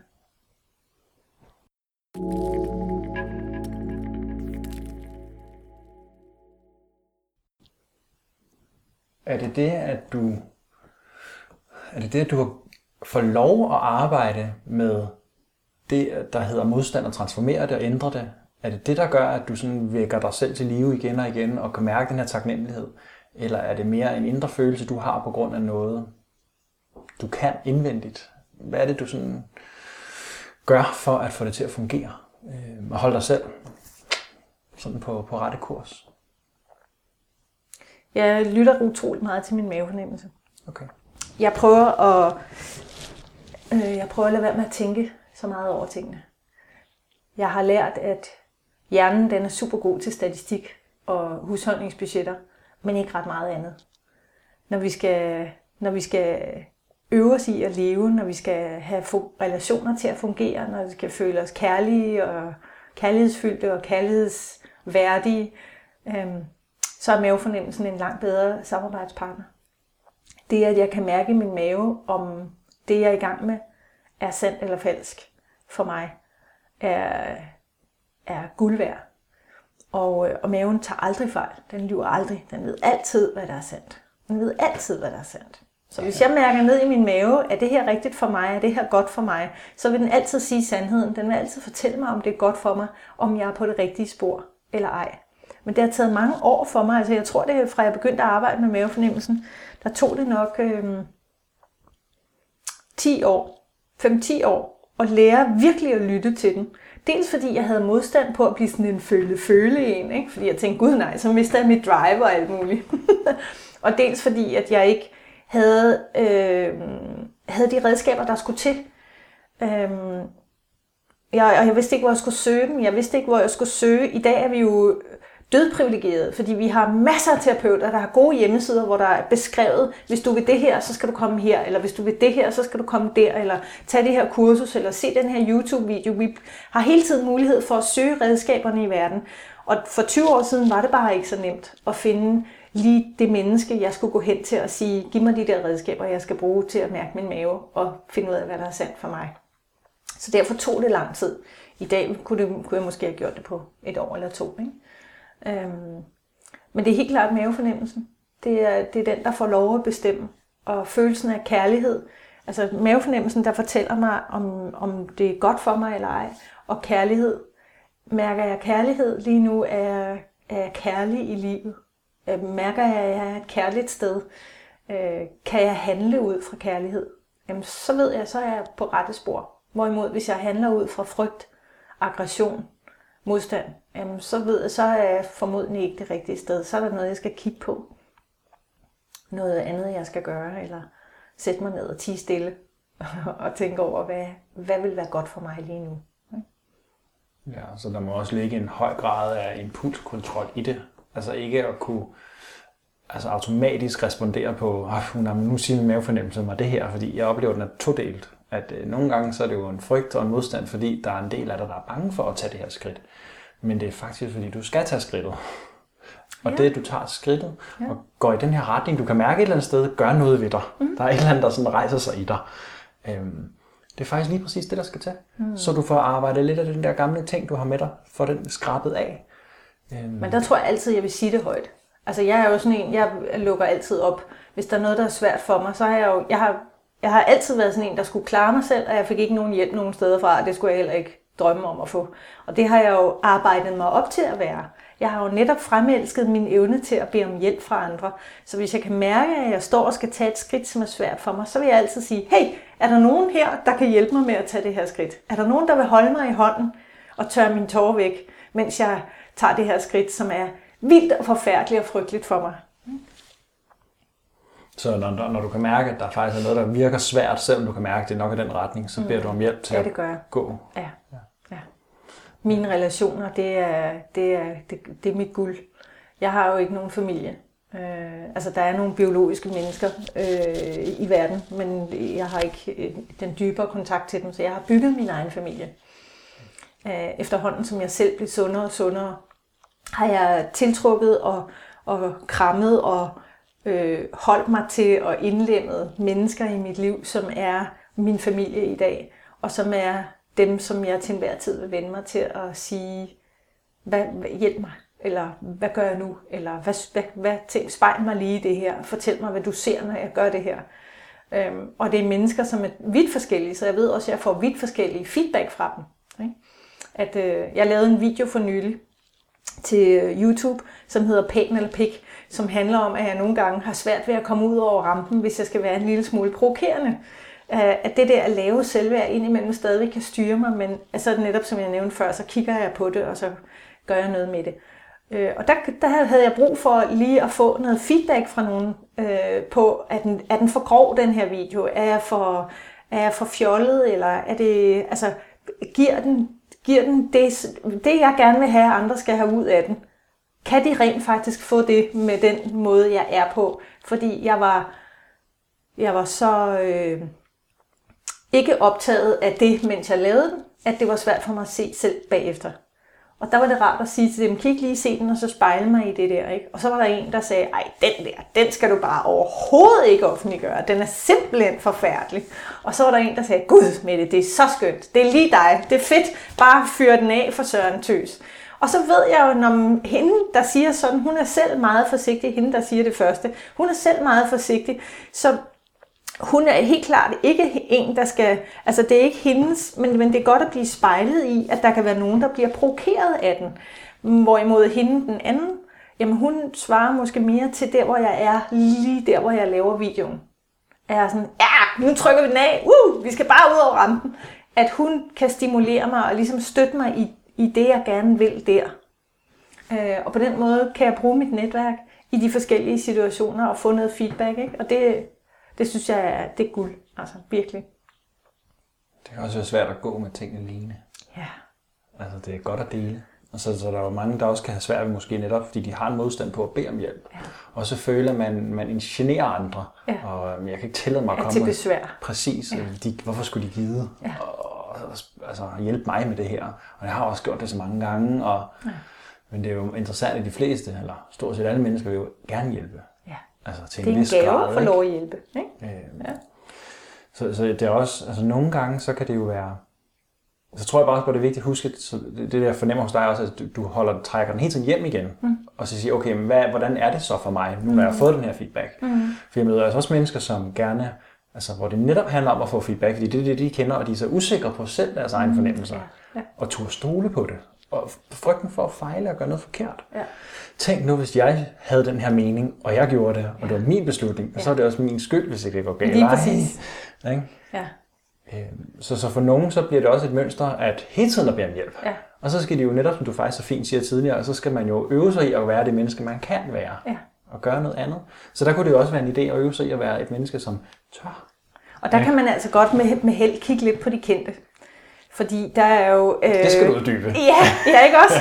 Fordi øh, hvordan kan øh, Amelia Nasser Carter og, øh, og, og jeg ved ikke, Stephanie Starr være rollemodeller? Men det synes jeg netop, de kan. Fordi de er mennesker, som står ved det, de er. Og der er rigtig mange, der laver shitstorm på dem. Der er rigtig mange, som er haters, og som skriver, at hun skal fandme bare få et arbejde, og hun har ikke ret til at sige, og hun skal gøre, og hun er bare silikone dem, og hun er bla bla bla. Altså, der er rigtig mange mennesker, der har meninger om folk, der er tydelige i det offentlige rum. Og prøv at se, hvordan de reagerer. Hvordan reagerer de her kendte mennesker, når de bliver svinet til eller får modstand i det offentlige rum? De reagerer ikke. Fordi det skal vi nemlig ikke. Vi skal ikke reagere. Den, der sidder og giver modstand derude og sviner os til, de må gerne svine os til. For det er det, de sidder med. Det er ikke mit, det er deres. Og det er måske en af de mest værdifulde for et, en nation som Danmark, hvor 80% af befolkningen har lavt selvværd. Så er det måske en af de mest vigtige læreting overhovedet, det er, lad være med at tage dig af, hvad andre siger. Virkelig, virkelig husk det. Lad være med at tage dig af, hvad andre siger. Føles det rigtigt? Ja. Og så, jamen, så bliver jeg jo totalt psykopatisk. Nej, men det gør du altså ikke. Du er ikke psykopat, og du bliver ikke psykopat, og du kan aldrig blive psykopat. En psykopat, det er sådan en, der kapper hovedet af folk, og sviner folk til at køre dem op, øh, køre dem ind i dem med en bil, fordi de har sagt noget forkert. Du er ikke psykopat, men du må gerne være meget mere optaget af, at det skal være godt for dig, mm, så længe det ikke går ud over andre. Men det, at de andre har en mening om dig, betyder jo ikke, at det går ud over de andre. Det betyder bare, at de har en mening om dig. De har en bestemt oplevelse af dig. Og det er ligesom, altså det er, jo- sådan er det med alting i livet. Vi kan tage bøger, for eksempel. Øh, jeg har læst en bog, som jeg synes er helt fantastisk. Rød og sort. Rødt og sort. Den er fra 1833. Jeg synes, den er helt fantastisk. Og der vil være nogen, som tænker, oh my god, gab mand, hvorfor skal jeg læse om den der åndssvage præst, som bor i en eller anden lille fransk by og kigger ud over bjergene, mand. Come on, lad mig få noget action i stedet for. Og det er okay. Vi har forskellige måder at opleve verden på. Og vi har også forskellige måder at opleve mennesker på. Og det må vi godt.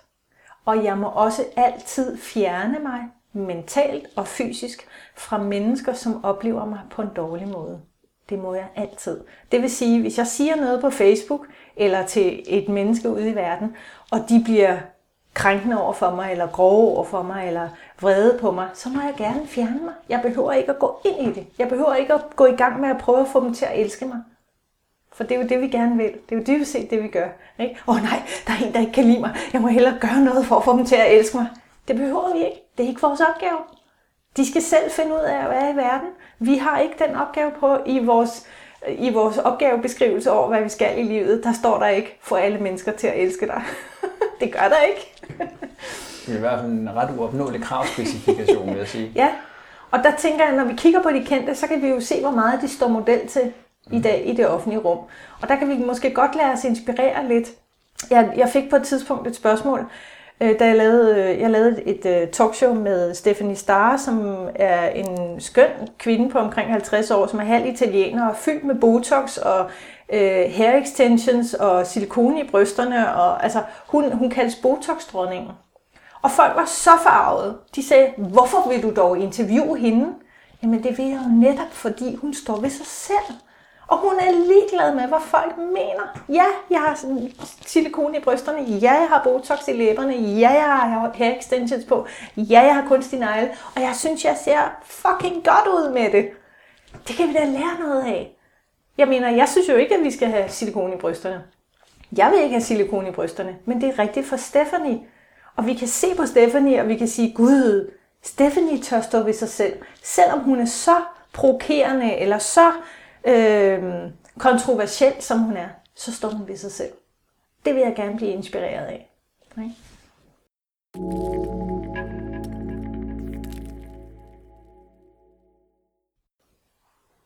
Men det er jo også, altså, det kommer også an på, hvilken kontekst du er i. For det er jo klart, at du kan ikke forvente, at folk skal kunne lide dig, og du kan ikke forvente, at der ikke kommer noget modstand, hvis du går i det offentlige rum. Jo mere tydelig du er, jo mere modstand kommer der. Det er jo det. Øh, altså jeg tænker også, hvis man kan trække den ind til det, sådan lidt lokale, det hvor man nu er i sit liv, mm-hmm. så er det måske også noget med at tage de der små skridt indeni, hvor man siger, okay, hvis man tager den analogi med sig, så giver det måske meget god mening at sige, okay, men jeg kan jo faktisk godt lide at gøre det på den her måde. Ja. Og så gå og lege lidt med tanken om, hmm, jamen det er måske okay, at jeg er sådan her, som jeg er. Ja.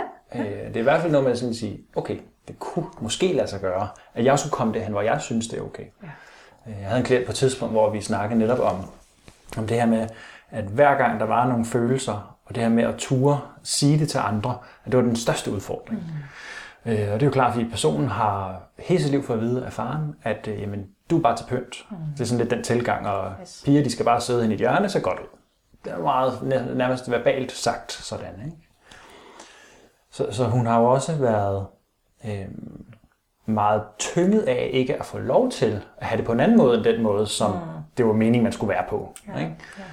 Ja. Øhm, og bare det at snakke om, jamen, har du følelser? altså det kunne man næsten ikke være i den snak. Men efter, jeg tror det har taget et år, ikke? næsten et år, med mange forskellige ting, mm Øhm, så er det faktisk blevet sådan, så nu, nu, nu kan hun faktisk sådan, når der kommer en følelse, så registrerer hun den. Jamen, Nå, men det er jo egentlig okay, det må jeg jo gerne have. Men som jeg må sige til hende på et tidspunkt, prøv at, for et år siden, ikke? prøv lige at overveje, hvad der, kan du huske, hvad der skete, hvis jeg spurgte dig, mm. hvad, hvad sker der i dig lige nu? Din krop lukkede sig sammen, du blev sådan, øh, nærmest en grødlabil, altså du var jo fuldstændig lukket ned. Ja. Øh, og nu kan du bare sige, jamen ja, puh, det er godt nok lidt svært, men jeg har sgu en følelse. Sådan. Ja. Ikke? Kan du huske, hvad du sagde omkring det her med, at du ikke rigtig, du vil ikke være sådan en, der altså, det der følelse, det er ikke mig. Det sagde du. Mm. Helt ordret. Ja. Hvor er du i dag? Nu er det okay. Ja, det er jo også rigtigt nok. Ja, det er også rigtigt ja. nok. Ja. Hey. så jeg tror, at meget af det handler også om netop det der med at ture, mm. undersøge. Ja. Altså, hvad, hvad kunne der måske lade sig gøre for mig? Ja. Og så bruge det der rollemodel, som du snakker om. Ja. Sige, okay, jeg kan se det her menneske, om man så er kendt eller ej, men jeg har i hvert fald mødt det her menneske, ja. som er på den her måde. Mm. Mm.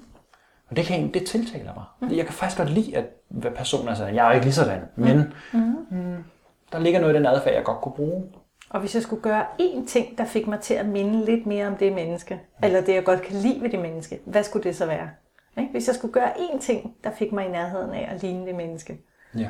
hvad skulle det så være? Det er et godt spørgsmål. Fordi en hver rejse, den starter med det første skridt. Det er en rigtig kliché, men det er faktisk en af de fedeste klichéer ever, fordi at øh, folk tager alt for store mundfulde af deres personlige udvikling. De tror, de skal flytte sig 400 km på tre dage. Og det skal de jo ikke. De skal tage et skridt ad gangen, og når de så har taget et skridt i den rigtige retning, så skal de jo holde en fest. Ikke? Juhu, det lykkedes, jeg er en succes, jubi, nu kører det, way, way, way. Og så bliver man motiveret til at tage det næste skridt, og så holde en fest. Og det næste skridt at holde en fest. Og så på den måde, så bliver det lige så stille, så bliver det noget, at man hele tiden stimulerer og motiverer sig selv til at flytte sig lidt og flytte sig lidt og flytte sig lidt. Og faktisk give sig selv den anerkendelse, der skal til, for at man kan tage det næste skridt.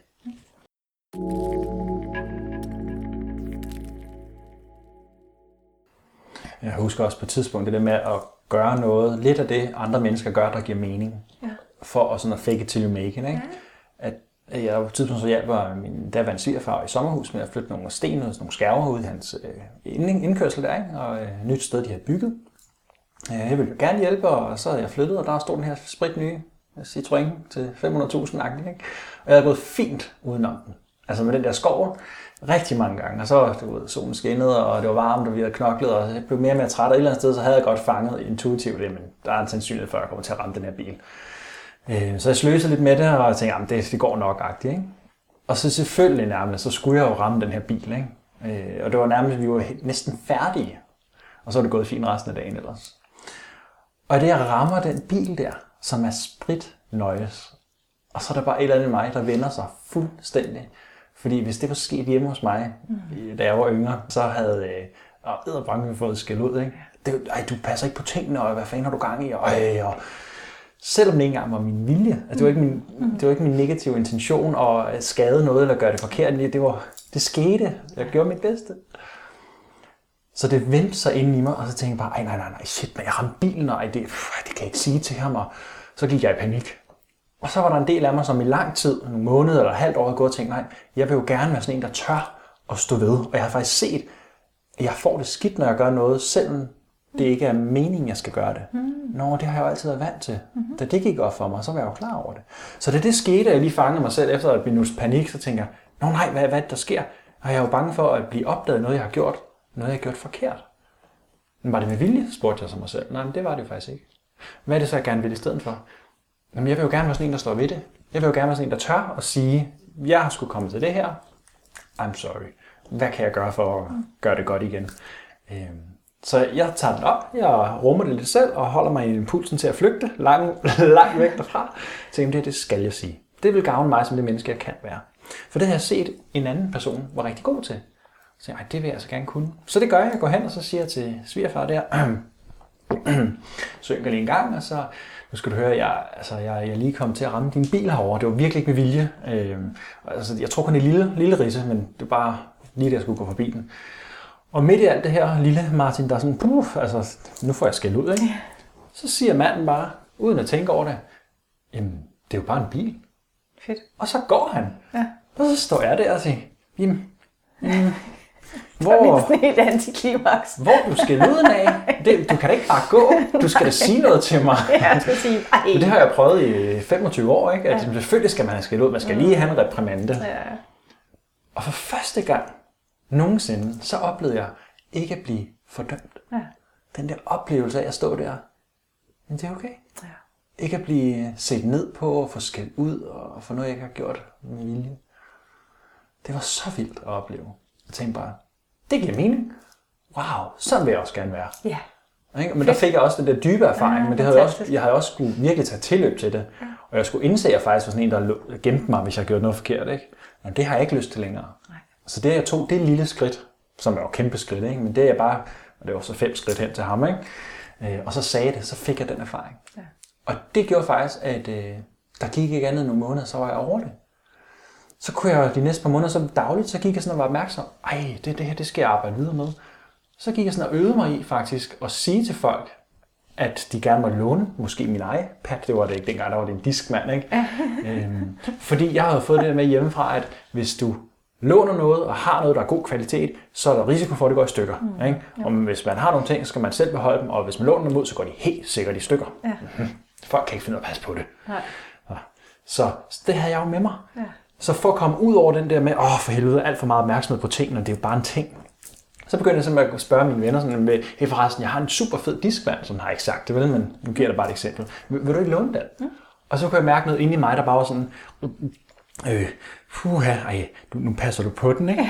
Alle de gamle Øh, dæmoner. Præcis. Fordi, ej, du, du må ikke ødelægge den. Nej. Øh, men jeg lød være med at sige det. Ja. Så jeg tog mig selv i at gøre det, jeg normalt ville have gjort. Mm. Øh, det var sgu svært. Og du sunshine. Ja. Og der skete rent faktisk det, at den ene, min diskmand, den gik faktisk i stykker. Så, men det gode ved, jeg, jeg gjorde jo alle handlingerne som det menneske, jeg gerne ville være. Og det var det, der var det Ja, fede ved det. ja. Så den der diskmand kom tilbage. Og du sindssygt godt blev gal, ikke? Så jeg, ej, åh, kraftet mig. Men jeg lød være med at sige det. Jeg tænkte, nå, jamen, ved du hvad, det er der sgu ikke nok at ved. Altså, du har jo, du, selvfølgelig har du ikke gjort det med vilje. Og jeg kunne se på personen, at han var jo bare sådan... Han var også mand til at forskellige. Præcis, og han var jo mega meget ligesom mig. Ja. Så lige pludselig, i stedet for at jeg bare kunne reproducere det, så kunne jeg faktisk gøre det, som jeg havde haft brug for, og det han nok også havde brug for. Ja. Og så sige til ham, jamen selvfølgelig har du da ikke skadet med vilje. Nej. Sige, det er sgu ked af, men sådan er det. Altså, ja. Jeg vidste jo godt, at sådan er det, når man låner ting ud ved du hvad, det skal du sgu ikke tænke mere over. Ja. Og mens jeg sagde, jeg mente det jo, men inde i mig, der mm. væltede det rundt med, ej, din idiot, og hvad fanden har du, åh, jeg vidste det, og oh my god, ikke? Ja. Men det gjorde faktisk, at jeg kunne være mere, som jeg gerne ville være. Mm. Ikke? Og det kan være sådan lidt akavet og lidt underligt og simuleret. Og for nogen så vil det også være, det kan jeg ikke gøre det der. Men det er jo igen, du må mærke efter på, hvilke små skridt kan du tage for at komme derhen, du gerne vil. Ikke? Og nogle gange, så er det altså fake it till you become it. Mm-hmm. Ja. Altså. Ja.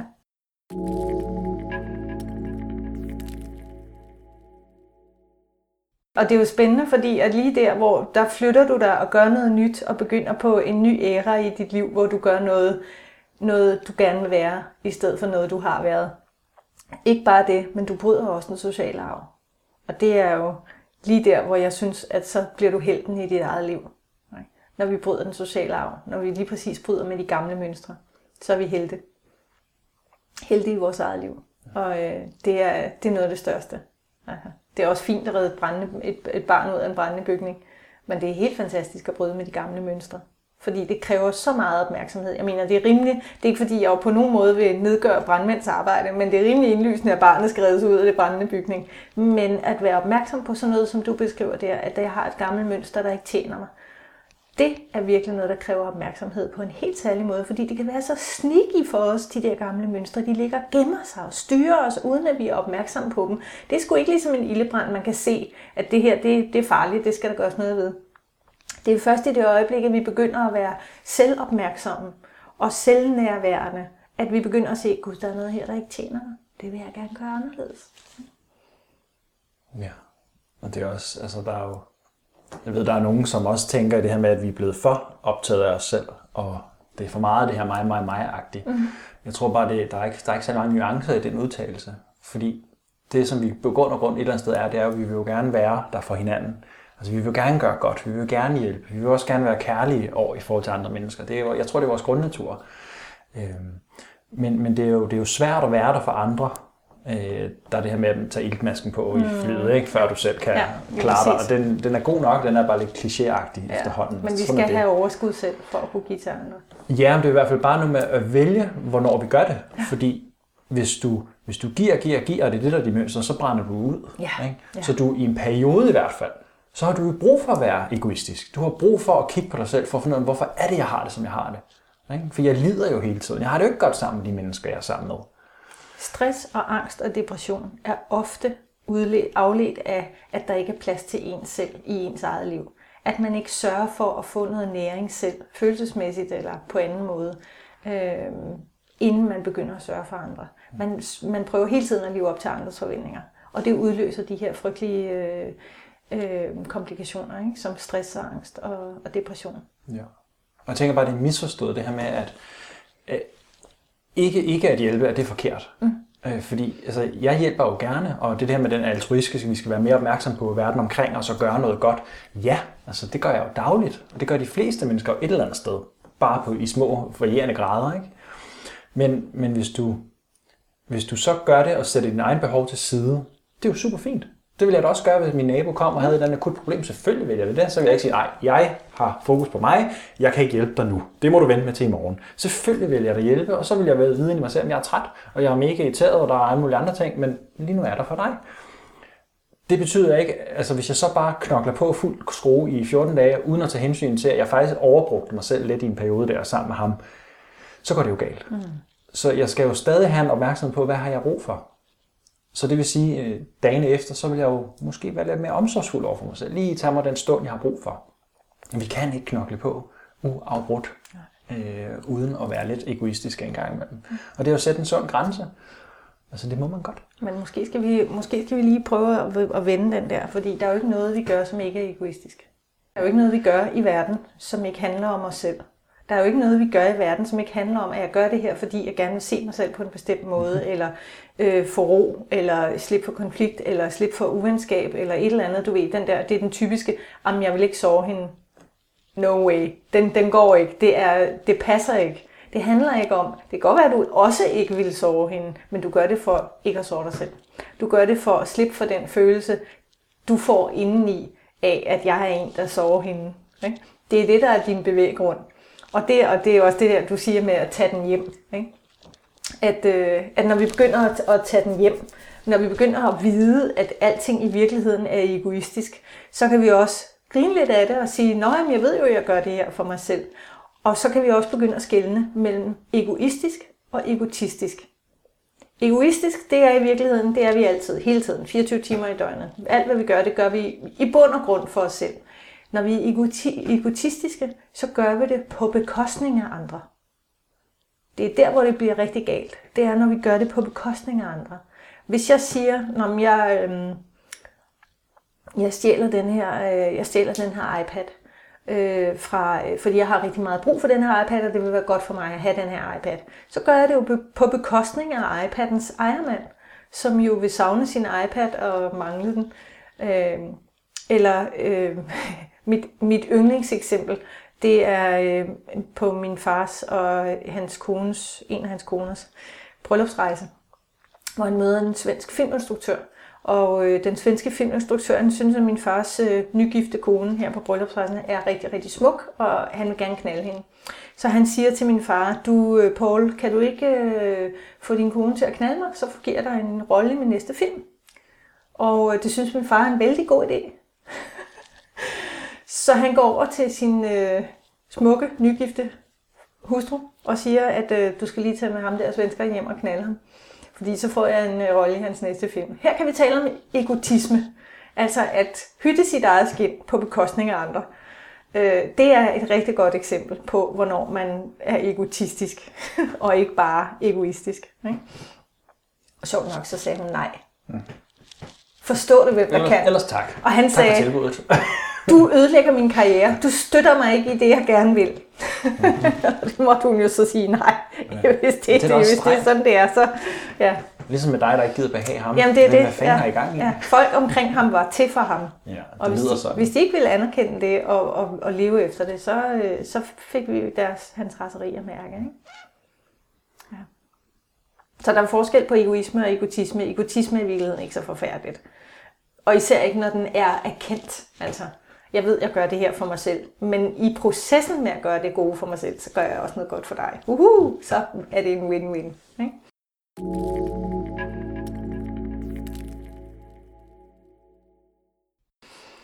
Men hvordan i forhold til, til, din, til din egen historie og de ting, vi har været igennem nu, er der noget, du tænker, der sådan er en essens, som du har brug for lige at forvente, noget du sidder tilbage med, som du gerne vil dele med, med dem, der sidder og lytter? Ja, hvor mange timer har vi? ja, vi er ved at afrunde. Jamen, jeg synes, der er rigtig mange, øh, rigtig mange ting, der er vigtige, men jeg synes måske, at øh, øh, jeg kunne godt tænke mig at sige lidt om det der med at, at øh, elske sig selv, fordi der er rigtig mange, som synes, det er meget svært at elske sig selv. Hvordan gør man det? Og der vil jeg egentlig bare gerne sige til dig, der lytter derude, at hvis du sidder derude og har svært ved at mærke kærlighed til dig selv, du har svært ved at elske dig selv, du har svært ved at finde ud af, hvordan du skal elske dig selv, eller hvad du skal gøre, eller sige, eller, eller hvilke metoder du skal bruge til at elske dig selv, så skal du bare vide, at, at øh, det, er, det er meget forståeligt, at det er hårdt, og at, øh, at det er helt okay. At øh, der er ikke nogen grund til, at du begynder at få dårlig samvittighed over, at du ikke kan elske dig selv. Prøv at starte med det. Det kan godt være, at vi ikke kan finde ud af at elske os selv, men så kan vi måske finde ud af at tilgive os selv, at vi ikke kan elske os selv. Og hvis vi heller ikke kan det, så kan vi tilgive os selv, for at vi ikke kan tilgive os selv, for at vi kan elske os selv, for ikke at elske os selv. Altså at, at prøve at, at starte med bare at acceptere, at du er der, hvor du er. Fordi øhm, det er faktisk noget, som den gamle Fritz Perls, ham der opfandt gestaltterapi for mange, mange år siden, han sagde, først når du accepterer, at det er, som det er, så sker forandringen. Og det, det vil jeg sige, det er i virkeligheden et af de, en af de vigtigste, et af de vigtigste guldkorn øh, jeg har at give andre mennesker, det er, prøv at starte med at acceptere, at du er der, hvor du er. Og at det er, som det er, og du er det menneske, du er. Når du gør det, så får du mulighed for at flytte dig. Ellers så fungerer verden ligesom en elastik. Sådan en kæmpe stor elastikbånd. Hvis du forsøger at komme væk fra noget, så ved du godt, hvad der sker, hvis du har en elastik om maven, og den anden ende, den sidder rundt om et træ. Det lykkes ikke. På et eller andet tidspunkt, så bliver elastikken så spændt, at du bliver trukket tilbage til træet, og så slår du dig virkelig, virkelig hårdt. Så lad være med at prøve at hive den elastik. Prøv at acceptere, at du er der, hvor du er. Start med det og find ud af, om jeg er her, og hvor er det så, jeg er henne? Hvad er det for et menneske, jeg er? Hvad er det, der er svært for mig? Hvor er det, jeg gerne vil, vil være i stedet for? Prøv at acceptere, at du er der, hvor du er. Og at dit liv ser ud, som det gør. Det, det, er, det er et rigtig godt første skridt på vejen til at få det liv, vi gerne vil have. Det tror jeg er noget af det vigtigste, jeg kan give videre. Mm. Fordi, og det gør jeg selvfølgelig, fordi det var noget af det, der var super svært for mig, dengang jeg selv startede på min proces. Ja. Ikke? Så gå, gå lige ud og gør det. Ja. Værsgo, jeg lytter. Kom ja. nu. Værsgo. Og det er jo ikke så nemt. Det er ikke så nemt at acceptere, at jeg er der, jeg er. Fordi tit, så er det jo et meget ubehageligt sted, vi er, hvis vi har ondt, og der er smerte. Så er det ikke et fedt sted at være. Men det bliver faktisk ikke ret meget bedre af, at jeg ikke vil være der. Det bliver meget bedre af, at jeg accepterer, at det er der, jeg er. Og starter med det. Fuck, jeg har en åndssvagt far, eller øv, jeg føler mig ikke forstået, eller hold da op, hvor er jeg ensom, eller... Det kunne også være, at man skulle, man skulle flytte i bofællesskab. Ja, ja få sandheden smasket i hovedet. ung øh, pige eller mand søger et bofællesskab meget ærlige bofællesskabsvenner. Ja, meget ærlige. Ja, lige præcis. Jeg vil gerne have... Der tør at sige deres mening. Lige præcis. Tak. Ja. ja. lige præcis. Så jeg kan lære at acceptere, at jeg er der, hvor jeg er. Ja. ja. Tror du, du får nogle, øh, nogle steder, du får lov at bo? Ja, måske? Måske, ja. Sammen med nogen, der er meget frisindede. Ja, altså jeg, jeg, har jo, jeg har jo nogle gange har jeg nogle forløb med folk, der kører over et år, hvor jeg indgår i en, en rigtig relation med dem. Altså hvor jeg har Lige nu har jeg en, øh, en forretningsmand, top-notch forretningsmand, som øh, har nogle narcissistiske træk. Og han har bedt mig om at indgå i den her relation med ham i et år, hvor jeg hele tiden spejler ham. Jeg spejler ham hele tiden i hans uhensigtsmæssige adfærd. Hver gang han gør et eller andet, der er uhensigtsmæssigt, ikke for mig, men i forhold til det, han gerne vil have ud af sit liv, så viser jeg ham det. Det er ikke sjovt for ham. Det er slet ikke sjovt for ham, og det er heller ikke altid sjovt for mig, fordi nogle gange bliver han skide sur, mm. men så kan jeg spejle det. Ikke? Øhm, så faktisk er der nogen, der de- decideret går ud og siger, hey, jeg vil gerne have det her spejl, jeg vil gerne have den her relation til et menneske, som tør se mig i øjnene og sige, det der, det giver dig ikke det, du gerne vil have. Så, man, så kunne man faktisk booke dig til at tage med på sådan en bryllupsrejse, så du kunne stå der i baren og så kigge på det, der sker, og så bag så kunne du komme ind og sige, øhm, hvad er det når, egentlig, når du, du gerne det til din kone, jeg, jeg er ikke sikker på, hvad, hvad tænker du selv? Det er måske selv? ikke det, der giver dig lige præcis det, du gerne vil have. Ja.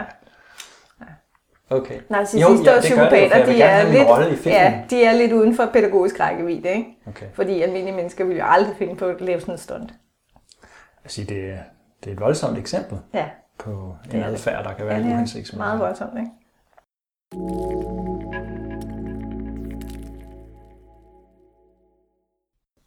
Mette, i forhold til, hvis man skal finde dig nogle steder. Ja. Øh, det, det er svært ikke at finde mig. Okay. For jeg er overalt. Jeg er okay. på YouTube, og jeg er på Twitter, og jeg er på Facebook, og jeg er på Google, og jeg er på Instagram, og jeg er på Snapchat, og jeg, jeg har en hjemmeside, okay. øh, der hedder metteglargaard.dk. Og så har jeg en blog, der hedder glargaard.dk. Øhm, men jeg tror, øh, der hvor det er mest dynamisk, hvis man er til det, hvis man ind og sidder og læse lige så stille og roligt og læse nogle artikler, så skal man gå på metteglargaard.dk. Der ligger et hav af, af artikler, som handler om alle mulige forskellige emner inden for personlig udvikling. Hvis man hellere vil have dynamikken og det sjove og nogle, nogle små pop-up videoer, hvor jeg provokerer lidt og sådan noget, så skal man finde mig på Facebook og blive ven med mig der. Og jeg har altså ikke noget med den her distance. Alle må følge mig øh, på Facebook. Jeg, alle mine opslag er offentlige, så der er ikke noget, jeg gemmer for nogen. Okay. Så alle er velkomne. Så på metteklargaard.dk eller ja. på Facebook? Ja. ja. Okay. Kom bare. Ja. ja. Kom bare du. Ja, lad os hjælpe hinanden. Støtte hinanden. Ja. ja. Find, ud af, find ud af, hvilken vej vi skal sammen. Ikke? Når vi spejler os i hinanden, så, så hjælper vi hinanden til at komme det rigtige sted hen. Så måske det er meget det, der er, er sådan efterudtrykket for den her seance, vi har haft sammen. Mm. Netop at ture, at øh, møde de mennesker, der nogle gange er i vores liv, og opsøge mulighed for at dele, ja. og tur og kigge på den modstand, der nu måtte være i dig, ja. øh, og tage de små skridt, der skal til, for at komme derhen, hvor du gerne vil. Det var en meget rigtig god opsummering. Mm. Ja, fint. Man kan sige, det, er jo, det vi har berørt med din historie, er jo, der har været dybde, og der har været nogle essenser af det, men det er jo, det er jo svært at tage det hele med på én gang. Ja. Så jeg tænker også, at jeg håber, at til dig, der lytter, at du har taget Mettes historie øh, og eksemplerne med som en inspiration. Ja. Man kan sige, at hvis der sidder en, som netop har de samme udfordringer, så håber jeg bare, at det kan give et indtryk af, at okay, jeg kan genkende mig selv i det. Og så har jeg jo altså skrevet en bog, der hedder På Glargårds datter, som handler om lige præcis den her opvækst og det at have en narcissistisk far. Okay. Så ja. hvis man sidder og kan se, at det, jeg har måske også nogle af de mønstre, ja.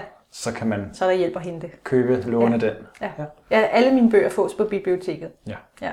Godt. På Glargårds datter. Mm. Mm-hmm. Ja. Der er en opfordring til dig, der sidder derude. Ja. Har du noget her til sidst med det, du vil sige? Ja, Ellers? tak fordi jeg måtte komme. Ja, velbekomme. Ja, det var en hyggelig snak. Og du ja, har lyst til det. Det var dejligt, ja. Det er fantastisk, at vi kan høre fuglene synge, og der er rapsmarker lige ude på den anden side. Ja. Ja, det er skønt.